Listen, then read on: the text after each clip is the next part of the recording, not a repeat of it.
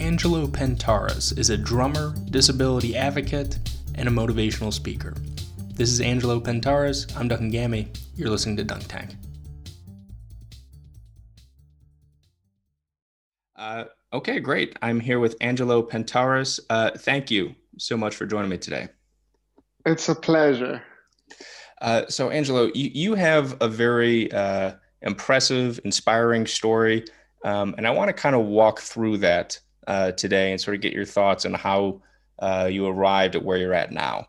Um, you were born um, with cerebral palsy, um, yes. and your your mother was told you're going to be tetraplegic. Um, obviously, you don't you you were a baby, so you don't remember these things happening at the time. Um, but have you talked I, I, imagine you've talked to your mother about what her reaction was, the reaction of the family was. I mean, that's yeah, it's it's got to be um, uh, difficult news when you know you're just giving birth. Yeah, we we we've talked about it with uh, my family many times. You know, in general, we're uh, very open with each other, so we've discussed these things a lot. And uh, the as I grow older, you know, I I learn more about how she felt and how she handled everything.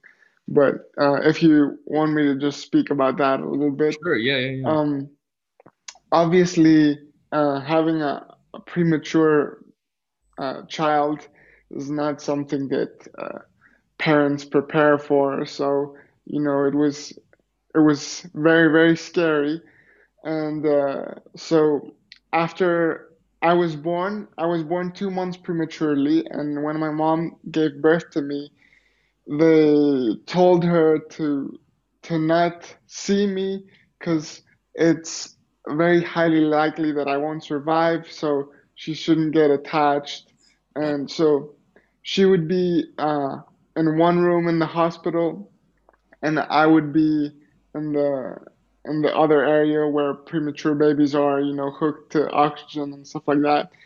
And every every morning, uh, my dad would have to call to see if I survived the night, and every evening he would call to see if I survived the day. Um, and then my mom read in in some article that uh, premature babies can recognize the mother's voice uh, and can recognize their parents. And if you have contact with your premature baby, it, it gives strength and the chances of survival um, increase.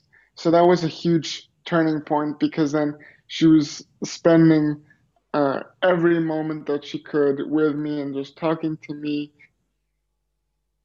Pretty much saying things like, you know, you have a brother that's waiting for you at home, and uh, we can't wait for you to come home to a family that loves you, and stuff that she was just expressing herself basically. Right.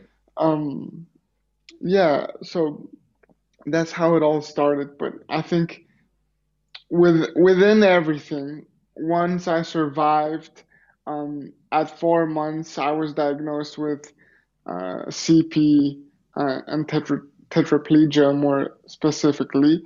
Um, my parents handled it each one each one of them very differently. You know, my mom felt that somehow uh, it was her fault, or maybe she did something wrong during the pregnancy. So in the beginning stages, there was lots of uh, of guilt and, and grief, and my dad was completely other end of the spectrum just in denial about everything and couldn't picture that his son wouldn't be able to move his arms or legs and you know pretty much what the doctors were describing.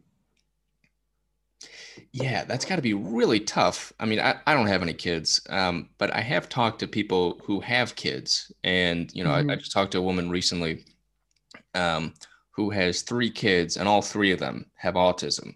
And wow. it yeah and um and she has very complicated feelings about it. Um it, have you clearly i mean things have gotten um better since your initial diagnosis yeah. um and th- that has to be you know a huge source of pride and relief to them Um, but for you, how old were you when you realized that you had this diagnosis? Do you remember? Mm, I would say probably around uh, maybe five or so, like the kindergarten age, when when you go to kindergarten. And uh, so I went there, you know, feeling normal, uh, or, you know, quote unquote. And then like every day that I would go, another kid would come up to me and, and ask me like, "Can I ask you something? Yeah. What's wrong with you?"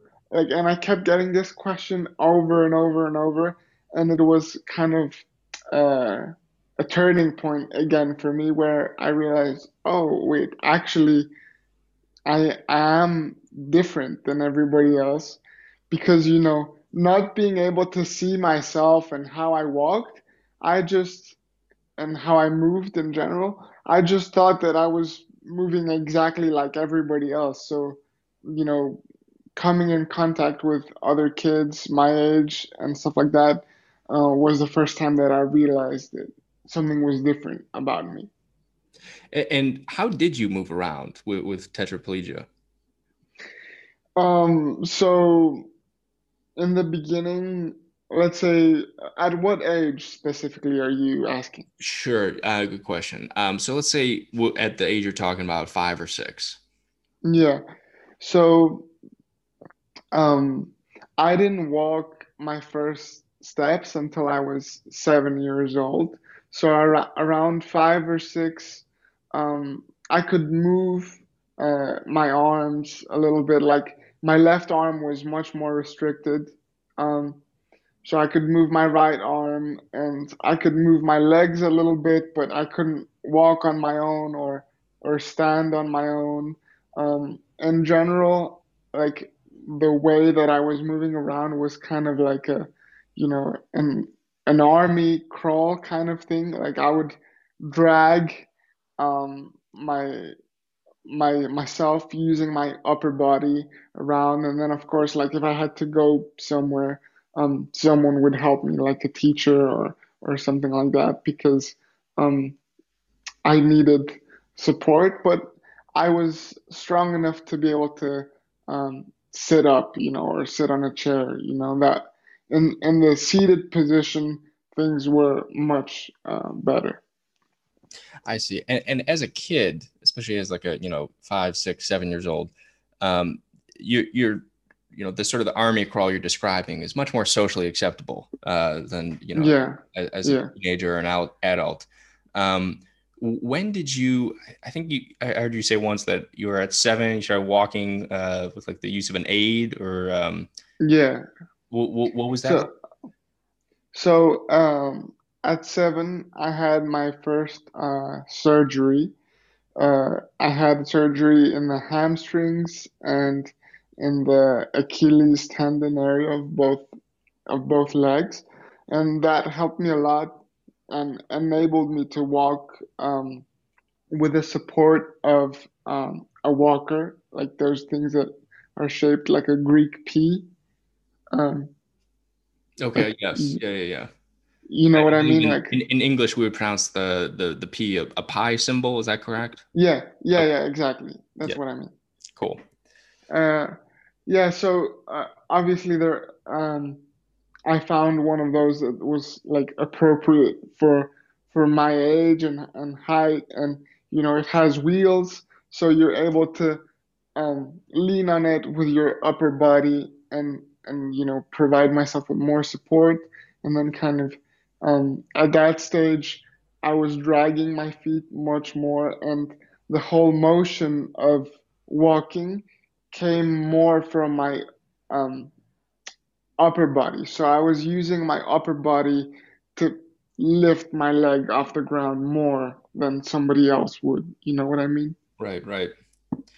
And at, at this time, are you, um, because obviously the doctors gave you this prognosis, you know, right, you know, a few months after you're born. Um, do you, uh, when you're that young, I guess you're not really looking into the future, but did your parents, did they have any expectations for what your life was going to be like at, at that point?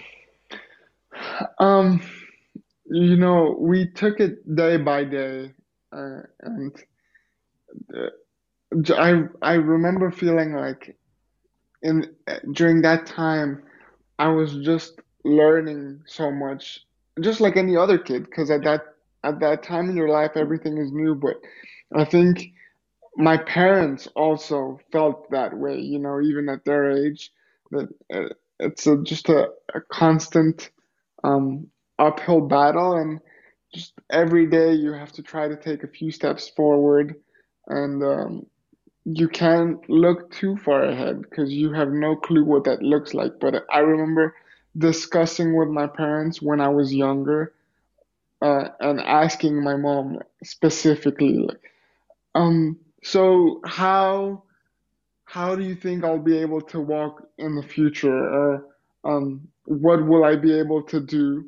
And I, I remember asking this question like various times throughout my life, but um, obviously the things that I'm doing now were not like in, in the plans. Like I never thought I would be able to play drums or windsurf or you know uh, wakeboard. You know all these things that I'm doing were were not in the plans. But um, my mom always said, I hope that we can work hard enough and get to a point where um, you know you can walk and live an independent life. More important, most importantly um, but other than that, I hope that we can get to a point where when people see you, really, they don't understand what diagnosis you've had because you've improved so much. Um, and it's really funny because this is exactly what has happened now. Like the past two years, uh, like sometimes when people ask me, oh, what disability do you have? And I say that I have CP tetraplegia. They they actually don't believe me, which is Yeah. crazy because, you know, that's exactly what my mom said. These exact words. Like I hope that you tell them what you have and they won't believe you. And now now it's actually happened. Um, when when yeah. you tell people and they don't believe you, are you just like you're like, come on, man, why would I lie about that? Or is it just? Yeah, it was. So it's it's pretty recent. You know, it's not something that I'm I'm used to. Uh, I would say it's been just in the last two years or so where where I'll I'll say to someone like, "Oh, I have tetraplegia," and they're like, "No, no, it can't be tetraplegia. Maybe like hemiplegia, which means like only half of the body." And I'm like, I'm pretty sure I know what I have, Yeah. but at the at the same time, at the same time, it's also a huge compliment. It's it's the best compliment that I can receive. That people simply can't fathom where I started from, you know, because the difference is so huge. And what about in terms of the way I guess people treat you on sight? Where I, I imagine uh, at one point in your teens, I guess you, you moved into a wheelchair. Um, and I did, I did. people have different responses to that. Do you ever, this is probably a, a, a dumb comparison, but I, I've, I know people uh, in my life who were like severely overweight and then they got thin Mm, and like attractive and people mhm. started treating them different and they they almost like resented it like hey wh- where were you when i was you know 500 pounds Yeah, no, it, it's not a dumb comparison at all. Uh, Well, I'm I'm actually glad that you asked about this because uh, just for people who don't know who I am, my background is that I've I've lived in Greece. Uh, I grew up in Greece and uh, lived in Greece until I was 17 years old. And then at 17, uh, I moved to Los Angeles because I studied there, and I lived there for six years, and now I'm back in Greece. So. Uh, in Greece, people are still very uh, close-minded about how they deal with people uh, that have different physical or mental diversities. Um, so growing up, like all throughout my childhood, uh, anywhere that I would go, I would get um, stared at. Um, people would uh, say things out loud. Uh, just so I can give you an example to put Yeah. put it in context. Like, um, I go to to play basketball at some point, and um, this kid sees me and yells out like, "Mom, what is wrong with that kid?" And the mom, instead of explaining like, "Oh, he probably has a disability," or saying, "Why don't you go ask him?" It's not bad to ask people, you know, in a polite way. The mom says, "Oh, don't look, honey. His arms and his legs are broken." You Oh, know, so um, and and in in talking with other people here in Greece, especially at that time, like uh, maybe like 15 years ago or something like that, that that had disabilities, the they wouldn't go anywhere because of that. They would just, you know, keep keep the the person at home. Uh, so that's the kind of environment that I, I grew up in. So I, I quickly became immune to people like staring or um, being like insulting. And um, I'm glad that I went through it because it, it made me much stronger as an individual. Um, thankfully, uh, I've always had people that have have loved me and, and supported me. I've had uh, you know, so much good in my life. So I wouldn't say that, you know, people have suddenly changed now that that I, uh, you know, walk in a much better way. Um, so it's a little bit different to your friend's case. But um, yeah, just to to touch a little bit on what you said about about the the people that you know, I noticed that when I first studied at um, Los Angeles College of Music, um, I was getting disregarded all of the time because of my uh, physical impairment and because I was probably the worst drummer in the class. And um, you know, now that I've turned things around and my career is starting to do well.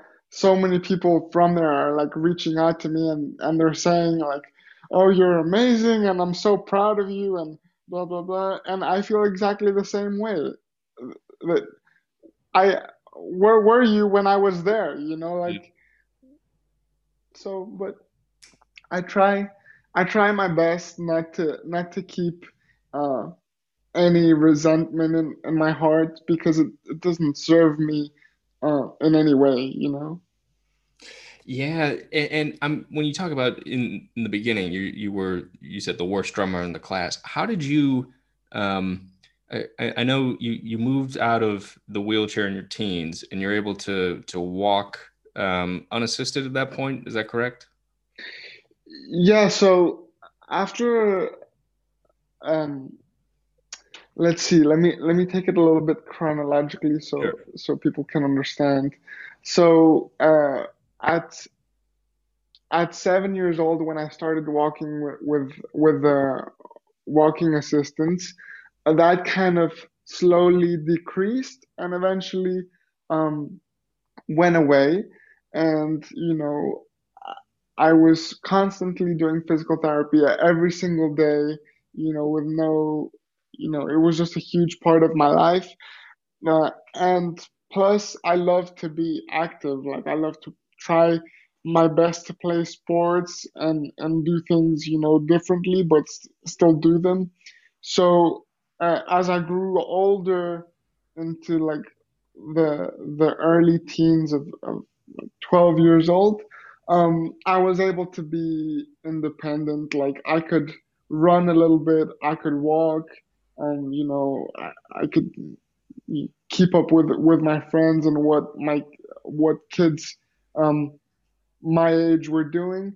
But the thing that I really was struggling with is uh, longer distances. So any time that um, you know, a walking distance was involved, I would have have to use um, a wheelchair or you know some sort of assistance. But um, at the age of 14, um, I had a muscle spasm, which is very common for uh, people with CP, especially in the teenage years. Um, because that's when we grow taller, right? So my muscles were getting more strained because they were growing. And, um, you know, ev- eventually I, I, I think my body just broke down and couldn't handle it. So I got this huge muscle spasm, which put me in a wheelchair for two years. Uh, and the doctor that I had spoken to at the time had said that I should get used to life this way now and I should accept it. And it happens to many people. Uh, and the, the chances of me getting back up from the wheelchair uh, are next to none. So that I should I should just adjust my life and get used to it. Um, this was again very uh, hard for my parents because it was almost like you know the whole thing was repeating itself. Right. Uh, and my mom didn't know what to do. My dad was kind of in denial. Um, it was extremely hard for me, um, not because, not because I was in a wheelchair. Obviously, I want to emphasize this that being in a wheelchair is not a, a bad thing. Uh, but it was extremely difficult because I felt like all the work that I had done over the years um, had just been erased very, very quickly. And plus, suddenly, I couldn't do all of the things that I was passionate about, like playing basketball and sports. Like my whole my whole life um, changed, you know, after after that incident. And um, I was in the wheelchair for two years. And uh, during those two years, I was working very, very, very hard. Um, and in my mind, I always thought that at some point I was gonna get back up, and um, thankfully, uh, I did. I was able to to do it.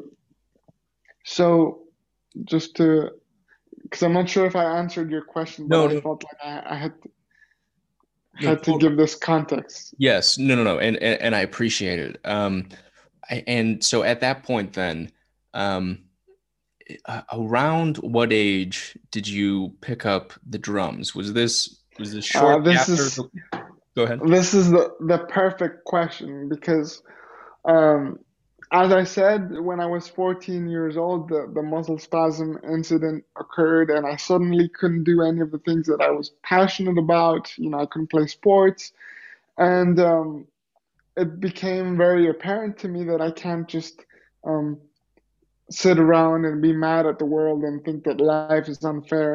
And I had to find something new to to be uh, passionate about. And um, that's when I discovered the drums at the age of. I, I, I already was playing a little bit before, but at the at the age of 14, I, I dove in and, and became really passionate about about it because it was the only thing that um, I could do and really, really enjoy. Um, and then after I got up from the wheelchair, I was like, I'm not gonna stop playing. You know, I, I had fallen in love with the instrument and with music, and already at the age of 13, I, I knew that, you know, wheelchair or not, this is what I want to do with my life, and you know, I want to live, breathe, eat, sleep, drums, and just do it as much as I possibly can. So yeah, I was lucky that, you know, I, I found my passion in life early. Yeah, and drums among all the different instruments is such like a you're you're really moving your body. Um, Mm. do, you think that was part of the attraction for it? I think um, because I love sports, I I naturally um, really enjoy the drums because of the physical um, uh, because of the physical nature of it. Right. Yeah. Yeah, and and that's it. Um, it reminds me of something I heard about Van Gogh, where like he uh he went to this asylum after you know he he lost control of his mind, and then he gets out and he's doing like a painting a day and just like Mm. working like a madman. And he was telling his brother like, I know that at any given point, my consciousness could just be stolen from me. So as long as I have it, I'm gonna I'm gonna be grateful for it, and I'm gonna take advantage. Yeah, Like yeah, in, in a weird way, I mean, a, a lot of us, myself included, not always like realizing or grateful for like what we have or like our health, sort of like take it for granted. yeah, yeah. Do you think that kind of gave you like a sort of a different perspective there, make you want to like take advantage of, you know, being able to use your body more? Um, I think I was I was always um, conscious of the fact that uh, you know I'm I'm very blessed to be able to do everything that I was doing, even at a younger age, even at like 12 or or 14.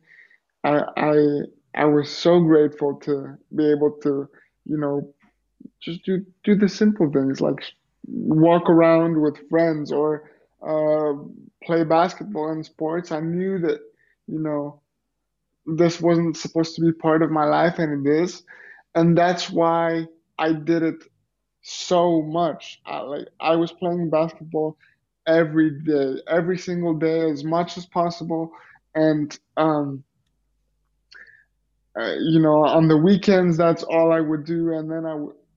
I feel like I, was aware of that, and that's why um, I've I've improved so much is because I'm always aware of the fact that I'm so grateful that I can use my body in these different ways.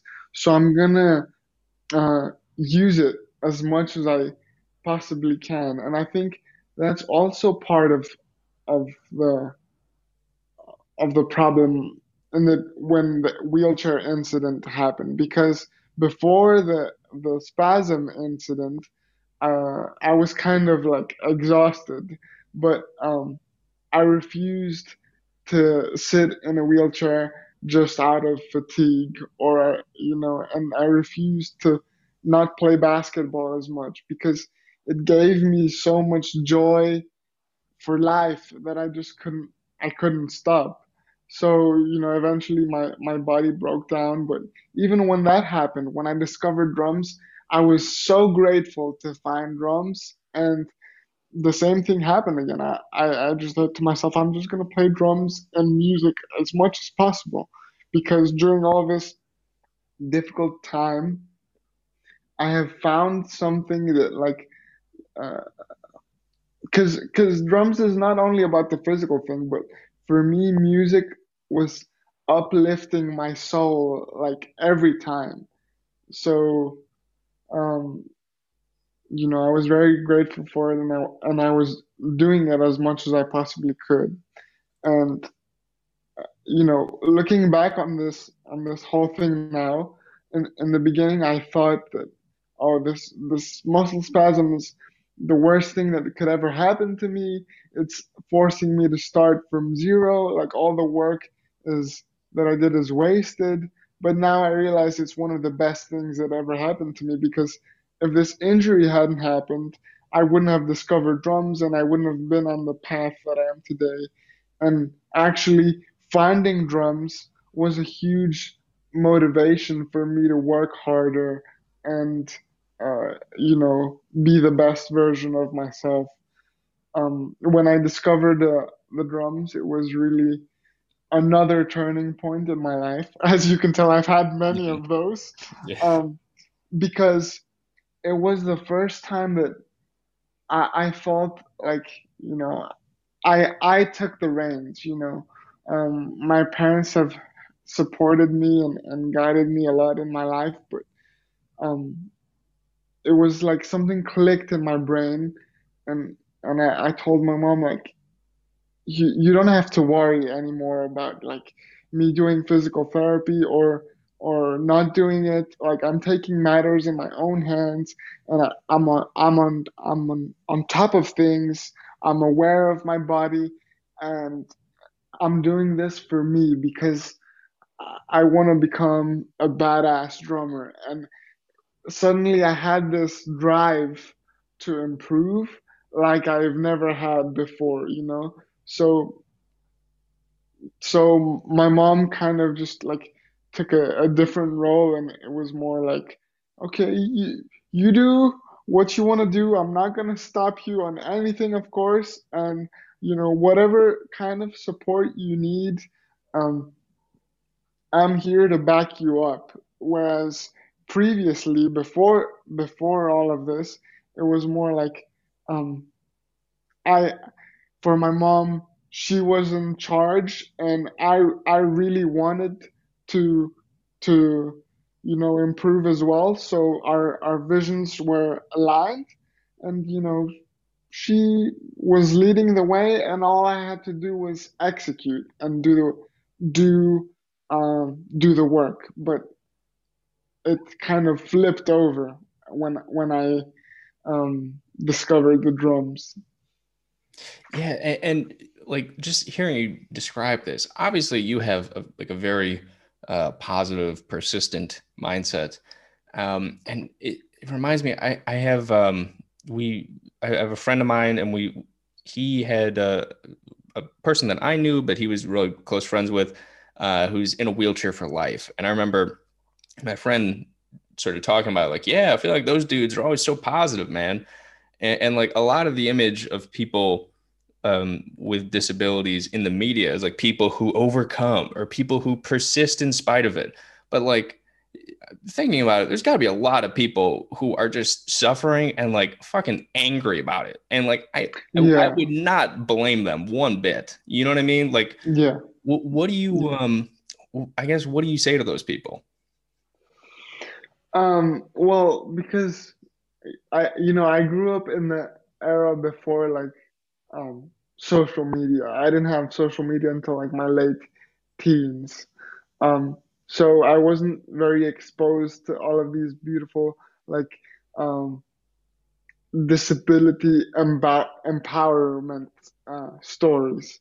All I had was you know the the the people that I knew around me and, and the kids that were around me that maybe went to the same uh, physical therapy place or something like that. And that's what I saw. I saw uh, anger a lot.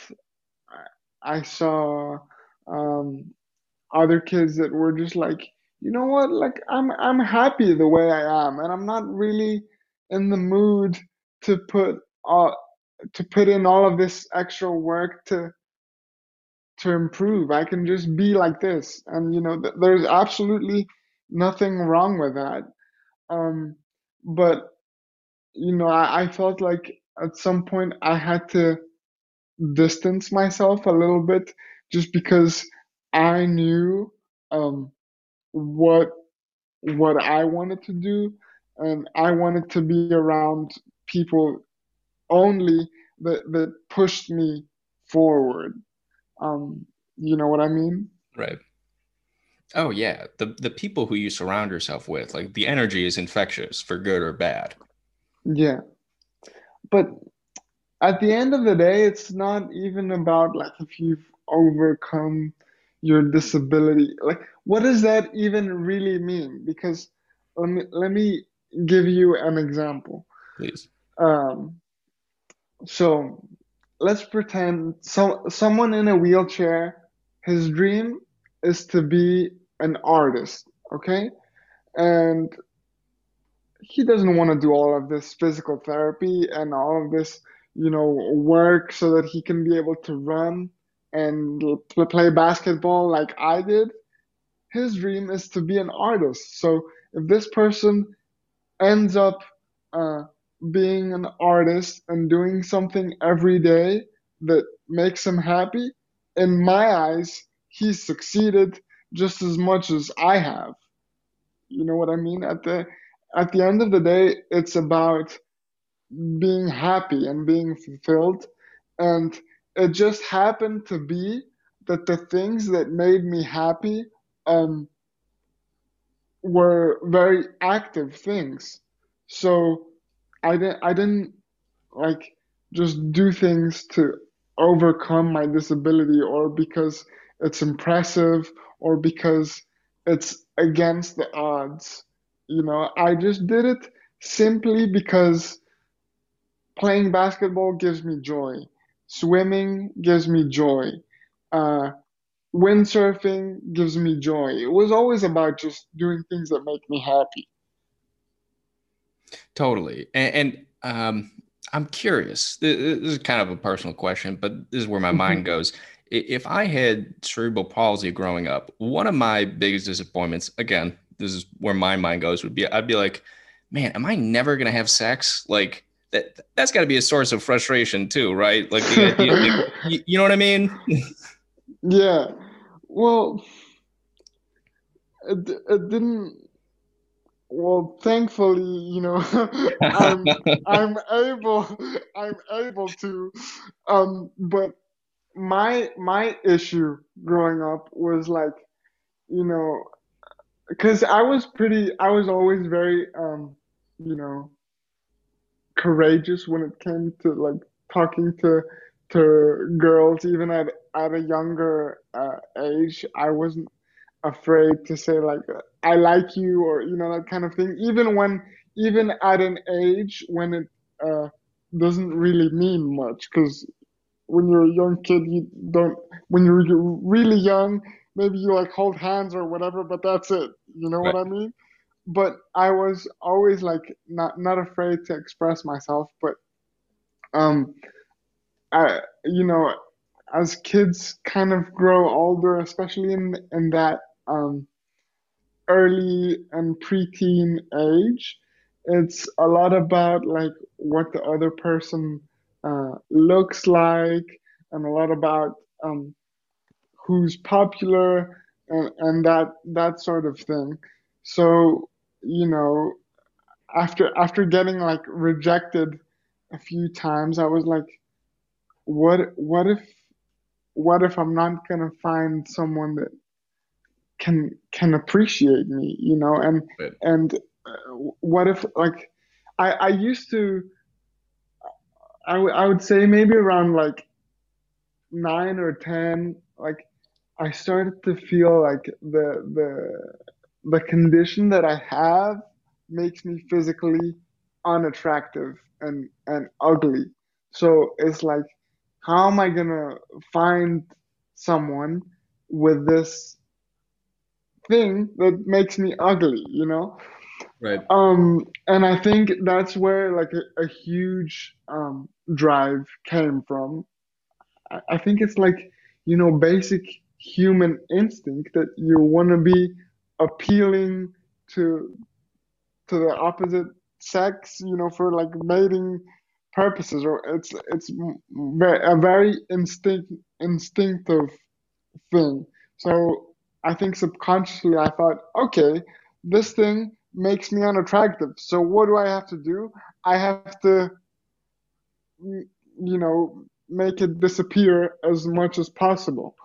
And um, later in my life, like in, in my teens, I felt like for for many girls at like 15 or 16, 17 years old, like I was just like, oh, cute Angelo that needs like help and let me it was almost like you know i brought out the the the mother instinct or like you know i i felt like i had a huge sign that said friend zone me please. But like you, so that w- that was happening a lot. And again a huge part of my drive was um was to work out so i can be perceived as like uh, strong and attractive independent because um you know i think on a on a very like basic human level even subconsciously um when you appear weak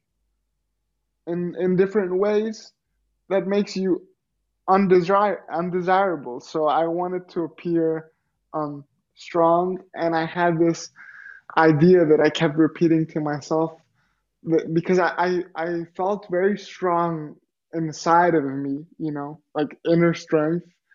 Um, but I felt like people didn't perceive me as strong because of the of of my disability. So I had this mantra that I kept repeating to myself that I want my outer body to reflect the inner strength that I have. You know, I want I want to be so so strong that like I can't nobody can can doubt if I'm strong or if if I'm weak. Sorry, nobody can doubt if I'm weak or if I'm capable. Like uh, I wanted to have like an undeniable um, physical strength uh, kind of physique. You know what I mean? Yeah. Where there's no room for doubt, basically. Um, yeah. Totally. Yeah. No, that that totally makes sense. And, and I'm one of the other things I wanted to um, to bring up is obviously now you have you're you're a great drummer. Uh, you do all these like you know physical activities, and you you have um, like a story to tell, um, mm-hmm. and, and, you have um, done you know speaking and these kinds of things. What are your thoughts on the whole motivational speaker circuit? I don't quite know what it's like as much in Greece, but uh, in the states where I'm from, yeah. there are uh, there are some people who do the whole motivational speaking thing, and it, they come across like um, I don't know, like uh, it's like this is like their business, and they're like, here are ways to actualize your life, and it just feels very weird. Um, I, I don't, I wouldn't put you in that category, but you know what I'm talking yeah. about. Yeah, uh, you know, I'm not, I'm not very in the motivational speaker circuit, so I don't know like other speak. I don't know many speakers like on a on a personal level. I have seen some things that, that kind of um, look more more like you know maybe this person has a story to tell but somewhere along the way they they got lost and thought like how can i turn this into a more like profitable profitable um, marketable thing and then it loses um, this genuine genuine feeling that I would want from someone speaking. Um, but my philosophy is just to always, always, always speak my truth. Um, not only when I'm speaking in front of an audience, um, but in, general, like anytime to just speak my truth, uh, be genuine, and um, try to be vulnerable as well. It's a very difficult thing to do in front of people, but uh, I think, you know, there's nothing. I, I think it's more powerful to be vulnerable and and sit here and tell you that I used to feel that my disability made me ugly, so I worked hard, um, rather than tell you something that makes me sound like oh mr perfect that you know because i'm not that. I'm far from perfect and i i have uh, insecurities and doubts and things that like i'm trying to work on like everybody. And um, you know so i, I just um, try to do that and at the end of the day you know i i can't you know what other people do is is not up to me so I just focus on myself and and try to do things that uh, I can be proud of, and uh, I feel like are are are truthful and are the best thing that I can offer at this point in time. Hell yeah, Angelo! I, I think that's a good note to end it on. Um, okay. But before before we go though, um, how can people, if they want to find more about you, they want to see your drumming, etc., um, do you have some online links where people can go? Of course, yes. If you like, I can send you some of those links. But um, you can just find me on Instagram, Facebook, YouTube, just um, under my name, Angelo Pentaris. Uh, and there's um, plenty of I, I upload plenty of content from from drums to fitness to some speaking, um, and uh, yeah. Excellent. Angelo, thank you once again for your time. Thank you so much for having me. It's been a real um, pleasure talking to you, and I hope you enjoyed it as much as I did. Yes, certainly. All right, man. Um, cool. All right. Thank you to Angelo Pentaris, and thanks for listening to Dunk Tank. I'm Duncan Gammy. See you next time.